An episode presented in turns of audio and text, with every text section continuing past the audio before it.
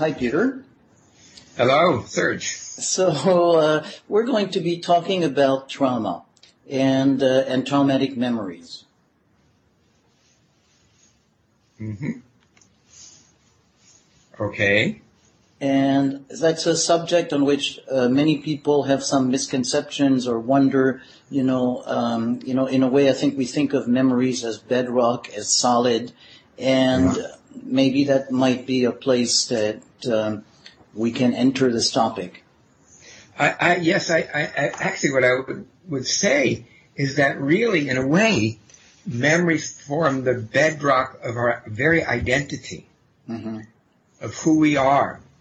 And if if uh, we found out, which happens to be the case, that memories are tremendously unreliable, then what foundation do, does our identity stand on? And if you understand really the complexity of and the interrelation of different kind of memories, then we can accept an identity that is more fluid rather than fixed or concrete or reified. So I think an understanding of memory, just understanding of the memory processes themselves are so valuable in how we go through our lives uh, and therapeutically, of course, they're very important because uh, therapists are always helping clients or very frequently helping clients deal with such difficult memories. Mm-hmm. So, so in a way, in listening to you, uh, we can listen to you on parallel tracks. There is a part that says, okay, you've uh, paid a lot of attention to traumatic memories and dealing with them as a way to heal trauma. But there's another level in which we can listen to what you're saying in the sense that uh, memories are what forms a bedrock of our identity, and uh, they're not the reliable bedrock that we think they are. So that there is more of that fluidity of our identity and ourselves, and kind of listen to this in parallel process. Yeah, yeah, I think that's a really good summary, and and then the next question or the next step here is, well, okay, really, what is memory in the first place? I think to go to first assumptions. What is memory? And the answer to that, which is what basically where I wrote, wrote my my my my uh, last book, my previous book uh, on trauma and memory, brain and body in a search for the living past, is because clearly the past plays a, an important role in our lives, whether we're aware of it or not. And so let's see if that's so, and I think most people would agree on that, you know, because especially with traumatic memory, because when people have traumatic memories, uh, really they're unable, or trauma, they're unable to imagine a future different than the past. And that's not a good situation because that keeps us repeating the past. So let's step back a little bit and look at uh, what are some of the different types of memory mm-hmm. and how they might come together. Um, uh, the the most common memory and, and the one that most people think about or say this is, think that this is what memory is about is also confusing to therapists as well. And this memory is uh, so-called, well, there are two basic types of memory, explicit and implicit. And each of them has at least two subcategories and actually a number of sub-sub-categories. So declarative memory is, um, you know, I go down to the store on the corner and I know that I need butter, eggs, chicken, uh, some olive oil, something like that. Right, it's not that big a list. So I keep it in my mind. It's called working memory. And I go down to the store and I recall what I want. I get my eggs and blah, blah, blah, blah, blah. The same is, you know, when I'm traveling around uh, Europe, particularly in Switzerland, I know that I get come down from my flat I go to the uh, to the tram station at Schmiede Wiedikon, and I know the next stop is Bahnhof Wiedikon, Stauffacher, if I take the 14th and so forth. This is important. You can't navigate the world without this. There certainly wouldn't be any technology without declarative memory. However, in terms of its power and its impact on our lives, it's really like relatively inconsequential. 1% maybe of the total effect of memory on our behaviors and our feelings and our moods, our, our behaviors and our, our moods. Um, that is, has nothing to do, or very little to do with declarative memory. Very, very little to do.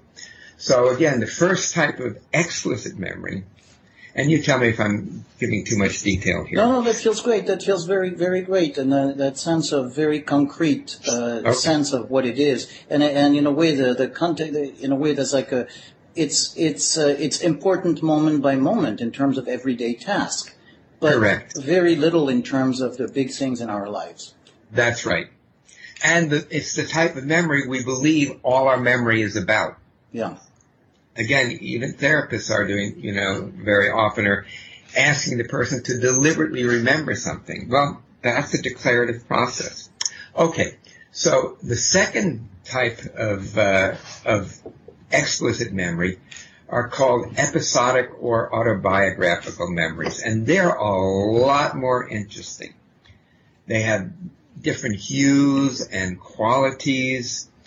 Uh, the, for example, you drift back, and what I found therapeutically is that these uh, episodic memories, so-called episodic or autobiographical memories, have a lot to do with how our life progresses.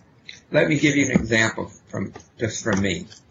Uh, when I first day of school for my fifth grade class, I uh, was walking home with some people that I knew, some friends from class, and uh, you know we were all talking about our new teacher. And I said, "Oh, I have Mrs. Kurtz, and she is the worst teacher that I've ever had." And believe me, you know, uh, all of the teachers I had before her and after her uh, you know, uh, today they would have been they would have been prosecuted and probably spent time in prison for some of the sadistic things they did. So to say that she was the worst, that was well, let's just say it was exaggerated. Yeah, yeah. And however, as I was telling my friends this, I get a tap on my right shoulder, and I look around, and it's Mrs. Kurtz. And even as I tell you this, I get a little twinge in my chest here. Yes, yes, I can and imagine. She looks at me she, with eye contact, and she says, "Oh, Peter." She remembered my name, which was pretty amazing. She said, "Peter, uh, am I really that bad?"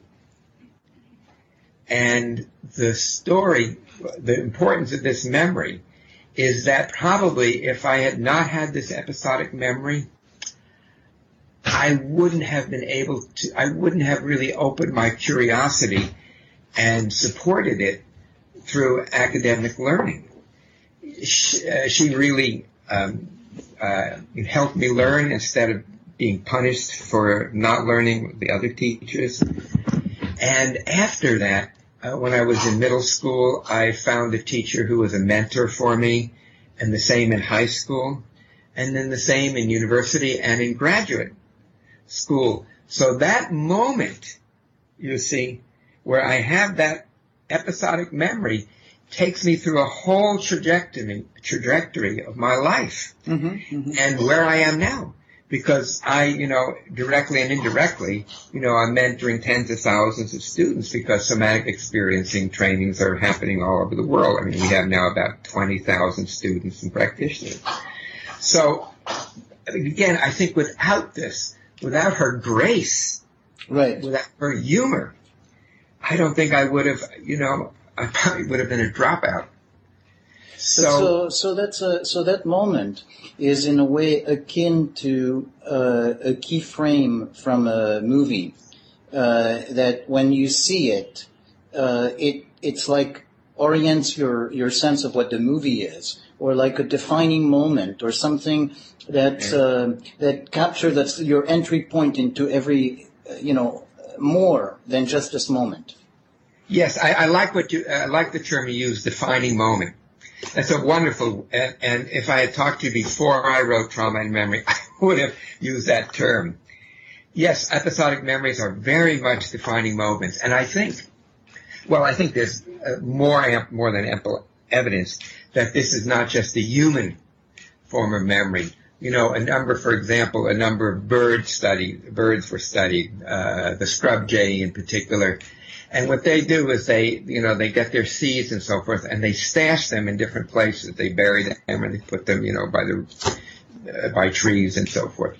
And when they retrieve those uh, those nuts, or they uh, they go. Not only do they know exactly where they are, but they know which ones they did 1st So they go and get those. So they're having the freshest so, and that's a tremendously complex memory, uh, and I believe it is. And some of the researchers, some of the ethologists looking at this really believe very strongly that this is the, the biological root of our episodic memories. They're very important for our lives. And again, they're, you know, like the, the infamous and the famous infamous, uh, story about Miss, uh, Marcel Proust when his mother, when he had a cup of tea and he dipped in a, a madeleine, one of those French pastries, and then boom, he was transported back to the streets of his childhood, walking through the narrow streets and alleys and so forth. It brought him there, but he didn't consciously think, hmm, I think I'm going to remember what it was like when I was a kid walking through the streets of Dublin. It was this association Right. that took him there. So again, in that sense, it's much more subtle, much more nuanced than declarative memory. But you know, as you're describing the the genesis of it in the birds, for instance, uh, re- remembering that sequence. Uh, so there is a sense of, in a way, memory being associated with action and sequence of movement, uh, as opposed to memory being abstract ideas being stored. Yes. Yes, they're there for a reason. You know, no, I believe that nothing makes sense in biology or in psychology outside of the theory of evolution. hmm That's really what the unifying factor is for, you know, for all of the, the biological and behavioral sciences. So, okay, so let's go on now. So this is, it's now starting to get a little bit more interesting. Good. Next, we go to emotional memories. And these are much further out of the realm of conscious awareness, so-called conscious awareness. And these happen like all of a sudden, we're with a friend or a lover or something like that, and all of a sudden we get into this really intense, heated argument where we're blaming each other for something. That's an emotional memory that's playing out and interfering with our current stream of awareness and our relationship. Something there from the past is registered and is tagged with a powerful emotional memory. Emotions that we know are very powerful, especially those of fear, anger, and sadness. They're very, very, very powerful. So, so we might, you know, just see somebody who reminds us of somebody from our past and all of a sudden feel great sorrow or, or joy. And these emotions are much more, the, the, the episodic memories we sort of drift, they have feeling tones, but they're not emotions. We don't have uh, episodic memories of fear or terror, something like that. That they don't. That's not what what they did. What they encode. But the emotional memories are very powerful and compelling in the, how we carry out our lives. We have one more type of memory which is so, the most. So just to, to just stop to, to uh, the, that emotional memory comes with a very uh, stronger encoding of the emotion so that uh, in a way it just it would be like a movie that would have uh, sight and uh, sound but also emotion attached to it that color uh, Yes. so very very strong code is part Yeah. of uh, Yeah, to use your analogy, or go further with your analogy, you're watching a movie, and it's an interesting movie, and then something absolutely horrific happens, and you just, you're horrified, you're aghast. That's akin to the emotional memory. Now, emotional memories are deep, and what people don't realize is there's a strata of memory which is deeper way, way deeper generally than even the emotional memories. And these are what are called procedural or body memories. And those are generally, if you look in academic psychology um, texts, those memories have to do with um, with skills, motor skills, motor learning. So, for example, a child, the first time they get on the bicycle, and the parent or an over, uh, uh, older sibling is by their side and they walk together. And then, the ch- then at one moment the parent lets go and the child is riding a bicycle. Think about what that entails. That the child has to learn very rapidly all kinds of uh, physics extrapolations. They have to learn about force. They have to learn about momentum. They have to learn about center of gravity.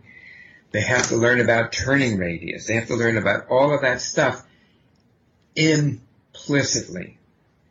If you wanted to learn how to ski, for example, and you got a book on skiing, and that's all you had, you can be up on the ski slope with that book, and you will not be able to learn how to ski. Right. You know. So, so, and what I've added to this to this mix, and also procedural memories in, involve what are called valences of approach or avoidance, and I'll give you an, an example of that, which I think was uh, was fairly revealing. Uh, one day in my probably mid forties, mid forties, I guess, uh, I was visiting my parents in New York. And I had gone down and spent the day in museums looking around and enjoying myself. Uh, I was heading back on the train and it was rush hour. And the car was packed with, uh, with mostly with men, all wearing more or less ready suits with newspapers under their arms. And I had the strangest feeling as I just looked to one part of the car. And I just couldn't understand what it was. And it seemed to me to be related to this one man, fairly tall man. Uh, and I just watched it for a while and I felt a warmth in my belly and an openness in my, in my chest, my diaphragm and chest. And then, um, uh, at 205th Street, that's the last stop on the D train, uh, he also got off. And so I went up to him and touched his arm. I didn't know, again, I had no idea why I was doing this. I touched his arm and the words came out of my lip, out of my lips, Arnold. And we looked at each other. Well, he was in my first grade class some, what, 35, 38 years ago. And I entered the class late. Uh, I was small for my age. My ears that you see right now, those are the same size ears I had when I was five or six years old. And so I was bullied a lot. And Arnold was the one kid that really befriended me. And so again, that was this uh, approach avoidance, Mhm. which then took me into a episodic memory. So seeing that- seeing him uh, put you into uh, the procedural memory the same way as say riding a bike or skiing. Uh, that you went into that relationship, that moving, that acting, felt mo- uh, action relationship with him. Yes, that is correct. That is correct. And I mean, you think about it, that's miraculous. Mm-hmm. But those memories are going on with all of us all of the time. So a person, for example, who has had sexual abuse or sexual trauma, uh, they, um, you know, when when their when their lover, when their um, when their partner touches them and they freeze, that's a procedural memory. And you can work, you can understand it, you can do behavioral interventions and so forth, which may be of some use. But you fundamentally can't change that until the procedural memory changes. Or said another way, until the memory completes itself, and so this can then be designated into the past. So, so I want to just stay there a little longer because then in that sense, we talk about procedural memory and that moment, that procedural memory is like a how-to, a track, a procedure manual that says when in that circumstance, this is a prescribed way of doing things and you have no way to deviate it unless there is a way that it can actually, uh, you can find a way to, to go, let it get its course and then you can go beyond it. Right. Very well said, actually. Very, very well said. So it needs contacting them and, and their body memories. And you know, again, a lot of times people struggle when they recover a traumatic memory. They go through the question if this is real, if this is false, and so forth. And I'll give you an example and how the procedural memory changed and how the everything above that changed as well. Um, 1980, eight or whatever, nine, maybe 89, uh, I was starting uh, a move out to, uh, to Boulder, Colorado. And I was asked to see this young man who was in a fairly serious depression. Um, he, uh, I think uh, he saw a therapist who, who was training with me and they, they asked me if I would see him. Well, he had been in a, he had seen a therapist about a year ago for a depression. I mean, a much, a mild depression compared to what he was ex- experiencing then. And she said to him, and I think he was having sexual problems along with the depression. And she said, you know, I, I hate to tell you this, but your symptoms are exactly the same kind of symptoms my patients who have been ex- exposed to uh, sexual and ritual abuse have. So after that, he joined the group with her in coercion, I think. And he, the people in the groups were reliving all of these horrendous memories, and he was too. And he went again deeper and deeper into a depression during this time. So when I saw him, I reassured him that we were not going to go to try to get any memories. And I could see this relief on his face. And I explained to him a little bit about somatic awareness and what we do in somatic experiencing. And, um, and so I guided him into some simple awareness exercises. And he reported uh, after a bit. Well, first he reported some pain in his lower back, and then as I helped him to find out what was underneath that, he felt a strong tension, and uh, and uh, throughout his whole, whole lower back and pelvis. And I guided him to very slowly feel into the tension and then just to let the tension move his pelvis, move his body in any way that the tension would want to. And so his back started to arch as he pulled his pelvis backward. And then he reached this moment and he just took this deep, deep breath. Tears came rolling down his eyes.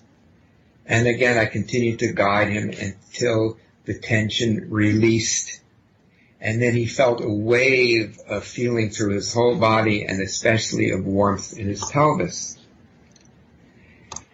And at the end of the session, we were talking a little bit, and he said, you know, when I did that exercise, a picture came up, and it was a really strong picture. When I was 12 years old, um, I had to get a circumcision. It was uh, uh, supposedly a medically necessary circumcision.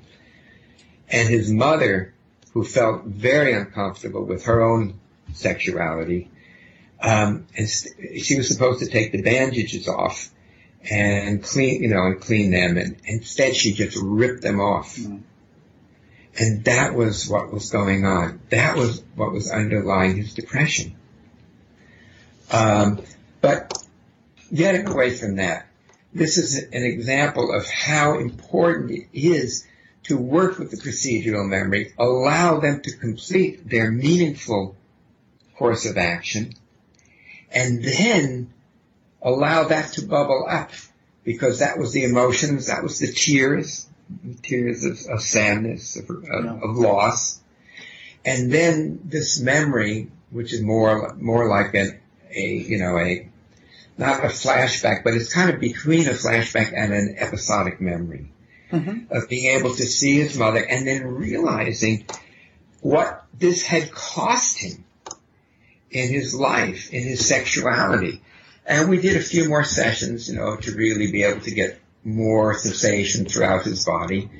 And he um, then uh, started dating a woman, and uh, uh, I don't know if they uh, eventually married, but they became very close, and he was able to have a healthy sexual relationship, something he could not even imagine mm-hmm. before. So again, Let, us go back a little bit to the moment of articulation with that episodic mem- that uh, procedural memory that's recovered there, because uh, in a way we're going back to it, but obviously not in such a way as to re-traumatize him. So there yes. was something in which you helped him connect back with that experience in a way he obviously did not want that to happen. He wanted to avoid uh, yes. Yes. Yeah. Well, that's one of the fundamental tenets of somatic experiencing and, and all the books I've written is not overloading the client, not uh, reactivating these trauma circuits to such a degree that they're unable to to observe them and to let them move through. You know, to the nervous system, if it's if it's reliving a traumatic event, quote, reliving a traumatic event, so with just a lot of emotion and so forth, to the, the nervous system can't tell the difference between that and the original trauma. So essentially, you're now having a trauma, and then a somewhat identical trauma, and you're just adding one trauma to another. So this is critically important. And when we work with these memories, to be work to touch into them, to visit them, to access them through the procedural memories, as with this, as with this um, young man. Uh, and that's really the key because in the procedural memories is the sense, our sense of power.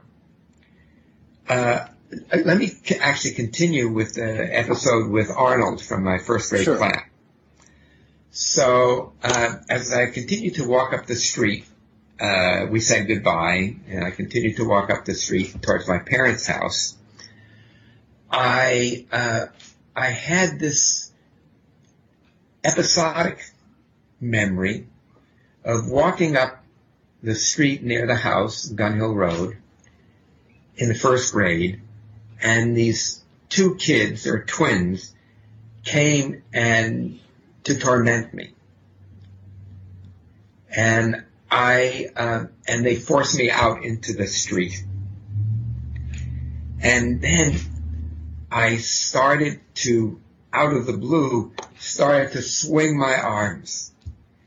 And I scared the hell out of them. And after that, nobody picked on me in school and I became part of the class. Very important. How does this connect? Well, because my being supported by Arnold Mm. You see, it's what gave me enough of the foundation to really know that I could defend myself.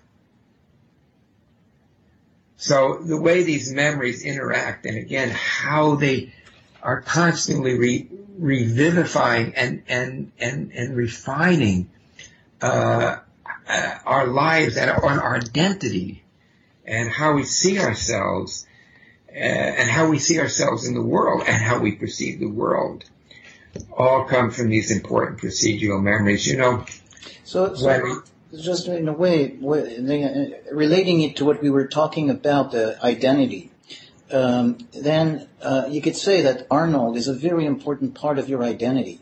The bullies are, and uh, Mrs. Kurtz was, and Arnold is a major part of, of your identity. And so it's nice to think of a, you know, it gives a little bit more of a concrete sense of our identity made of all these memories. Exactly, because it enriches it. Instead of having our identity based on a fixed memory, usually an unpleasant memory or a Mhm. traumatic memory, having it fixed rather than being able to explore that entire wonderful landscape and the gifts that they give us are so, so important and so, so, so important. And even how these memories go beyond things that have happened to us.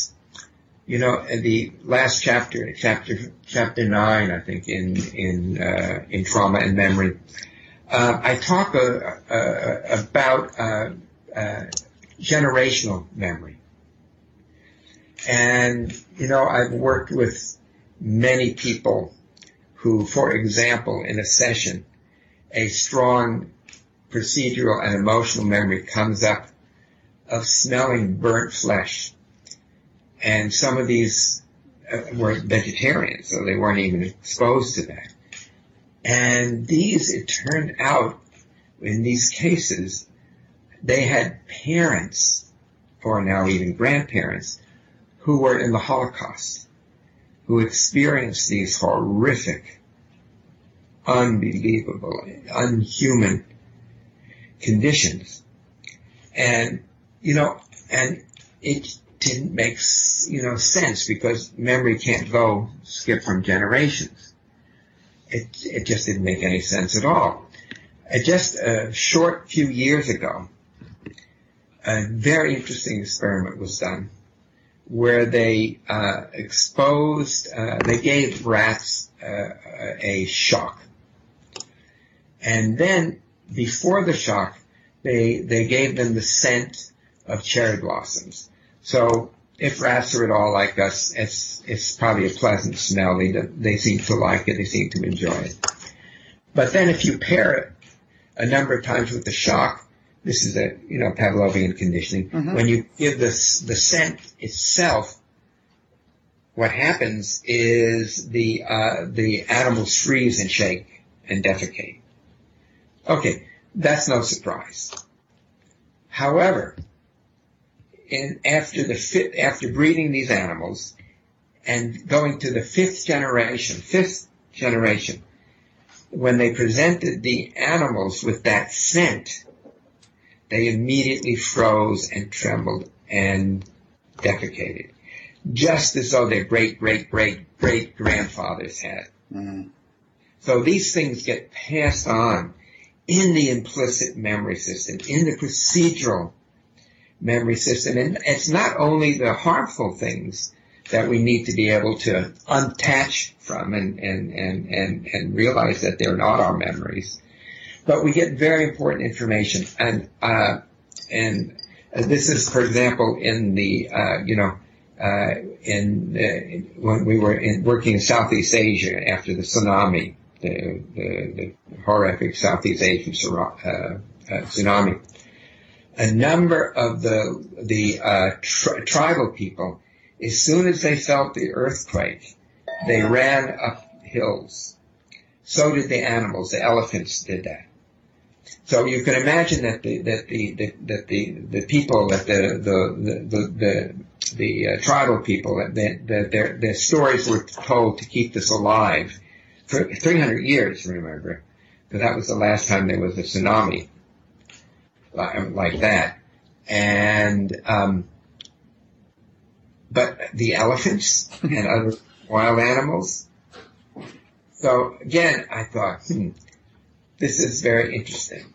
And then I thought back about uh, a client I had. I don't know if you remember.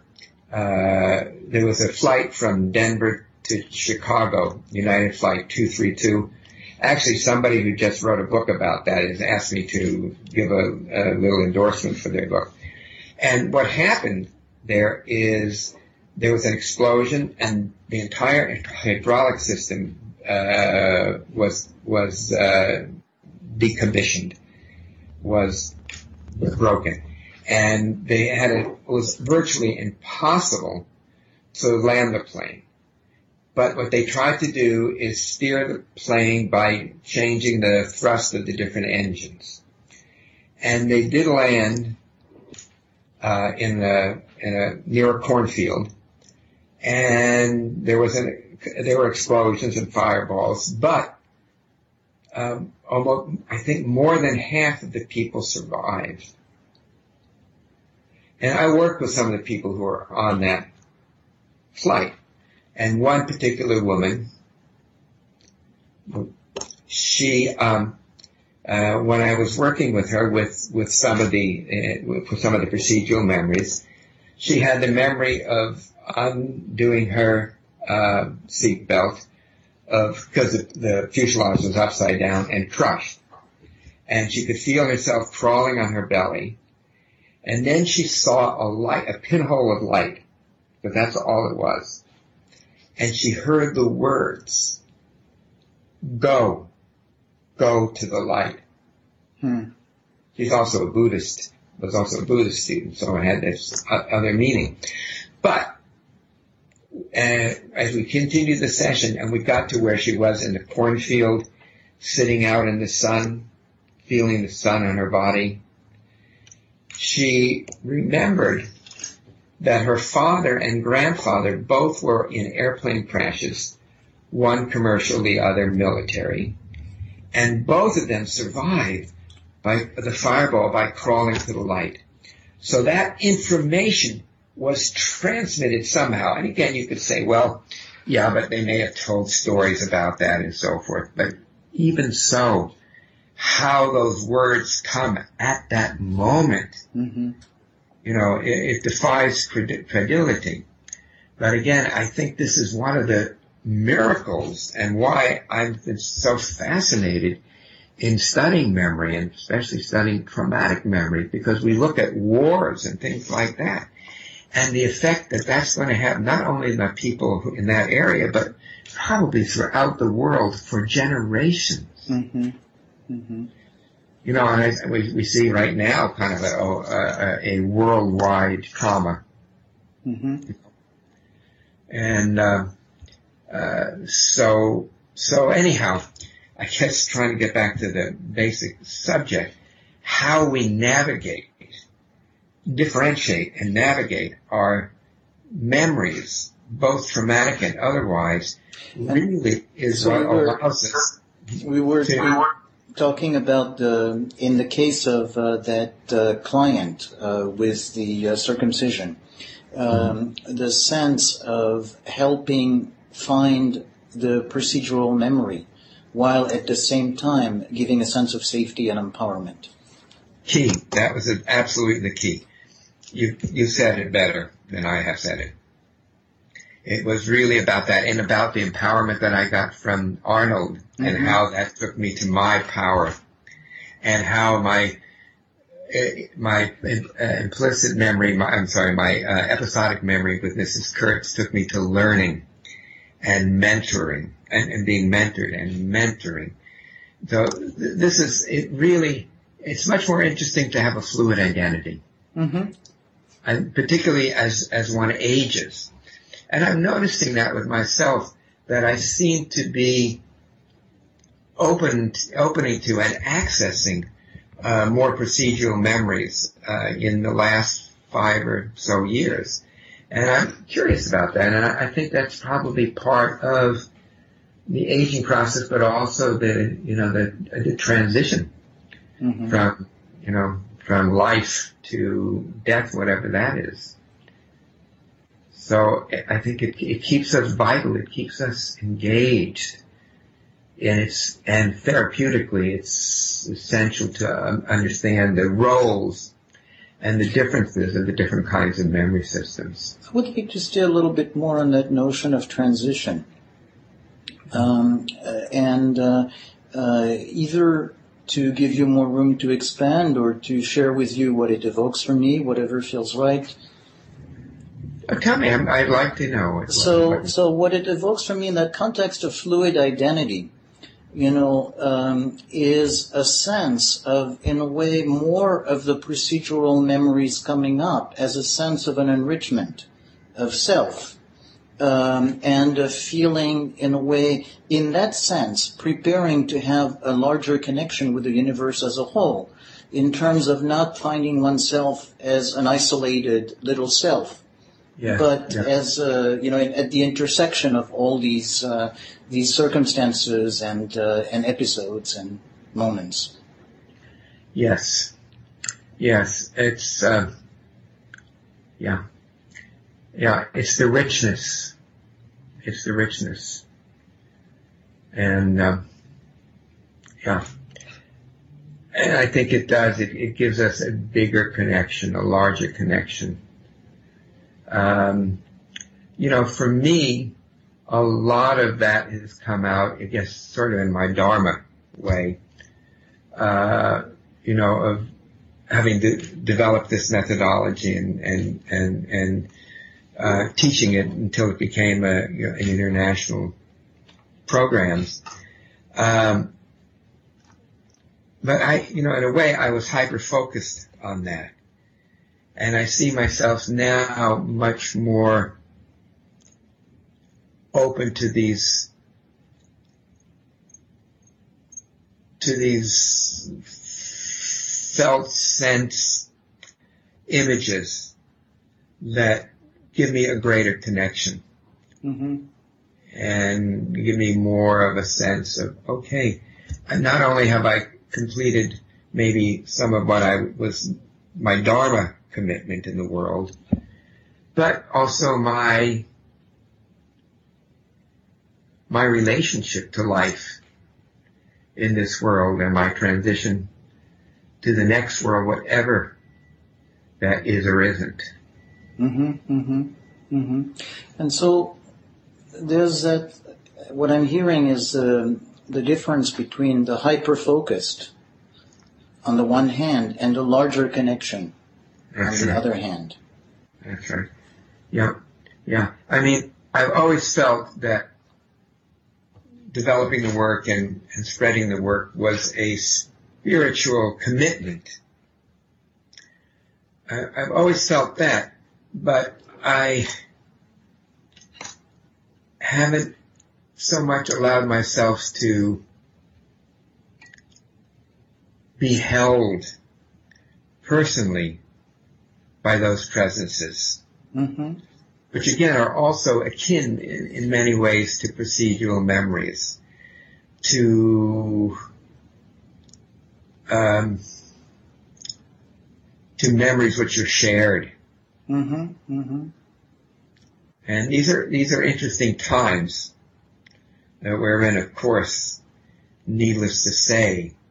And I think one of the things that I I hope for is that people will get more and more get tools to to be able to work with the, these type of procedural memories, eh, so that they are less influenced by fear and rage.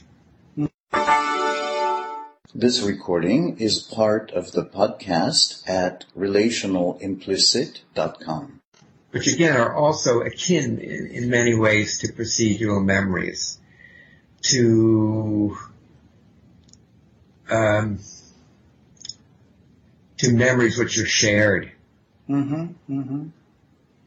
And these are these are interesting times that we're in, of course, needless to say. And I think one of the things that I, I hope for is that people will get more and more get tools to, to be able to work with the, these type of procedural memories eh, so that they are less influenced by fear and rage. This is part of the Active Pause podcast. To see more and subscribe to the newsletter, go to activepause.com.